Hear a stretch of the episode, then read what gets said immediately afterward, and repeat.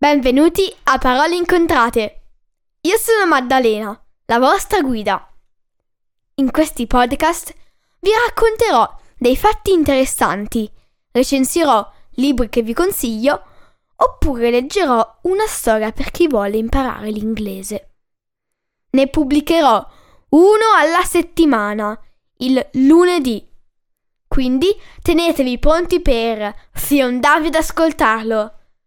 Trovate tutti gli episodi del podcast su www.paroleincontrate.it su Apple Podcast, Google Podcasts, Spotify, Amazon Music o Stitcher. Potete seguire Parole Incontrate anche su Instagram e Facebook.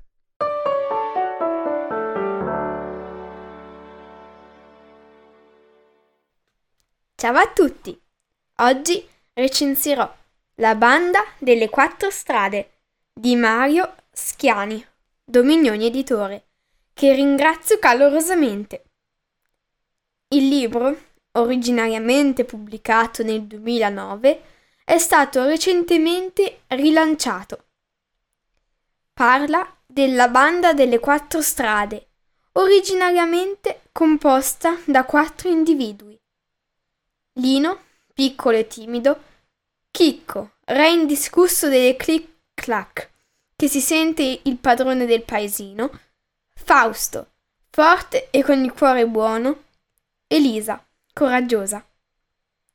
Insieme cercheranno di affrontare il terribile nero, dai denti aguzzi, furfante, ladro e malvivente, accompagnato dai ragazzi del Vallino, la frazione più temuta. Contemporaneamente scoprono una casa abbandonata, con una strana luce colorata proveniente dalla soffitta. Riusciranno i nostri eroi nei loro intenti? E chi sono veramente i fantasmi che popolano la strana casa? Ora leggerò la prima parte di questo libro. I pomodori, per esempio, mostravano sempre facce verdi e impassibili. Mai che si facessero sorprendere e diventare rossi. Accovacciato nell'orto, Lino ne fissava uno per qualche tempo, nella speranza di assistere al prodigioso cambiamento. Era essenziale, secondo lui, tenerlo sotto costante osservazione. Per questo nonostante il prepotente sole d'agosto, si sforzava di non sbattere le palpebre. Capacissimo, il pomodoro, di cambiar colore in una frazione di secondo. Niente da fare.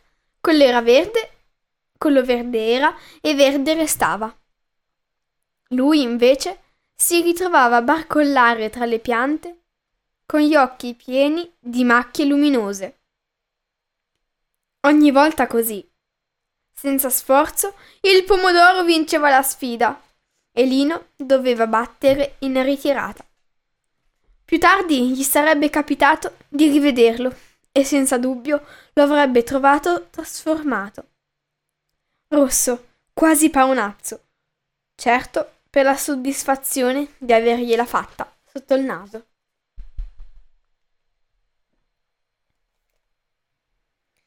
È una lettura corta che tratta di temi importanti, come l'amicizia e la fiducia. È un libro che ti insegna che se fai cose sbagliate, prima o poi tutto ti si ritorcerà contro. Il mio personaggio preferito è Lisa, perché, anche se tagliata fuori dalla maggior parte degli eventi, è coraggiosa e aiuta i suoi amici. Se vi piacciono i libri di avventura, allora questo fa per voi. Lo consiglierei dai 9-10 anni in su. Ringrazio ancora Dominione Editore. A presto!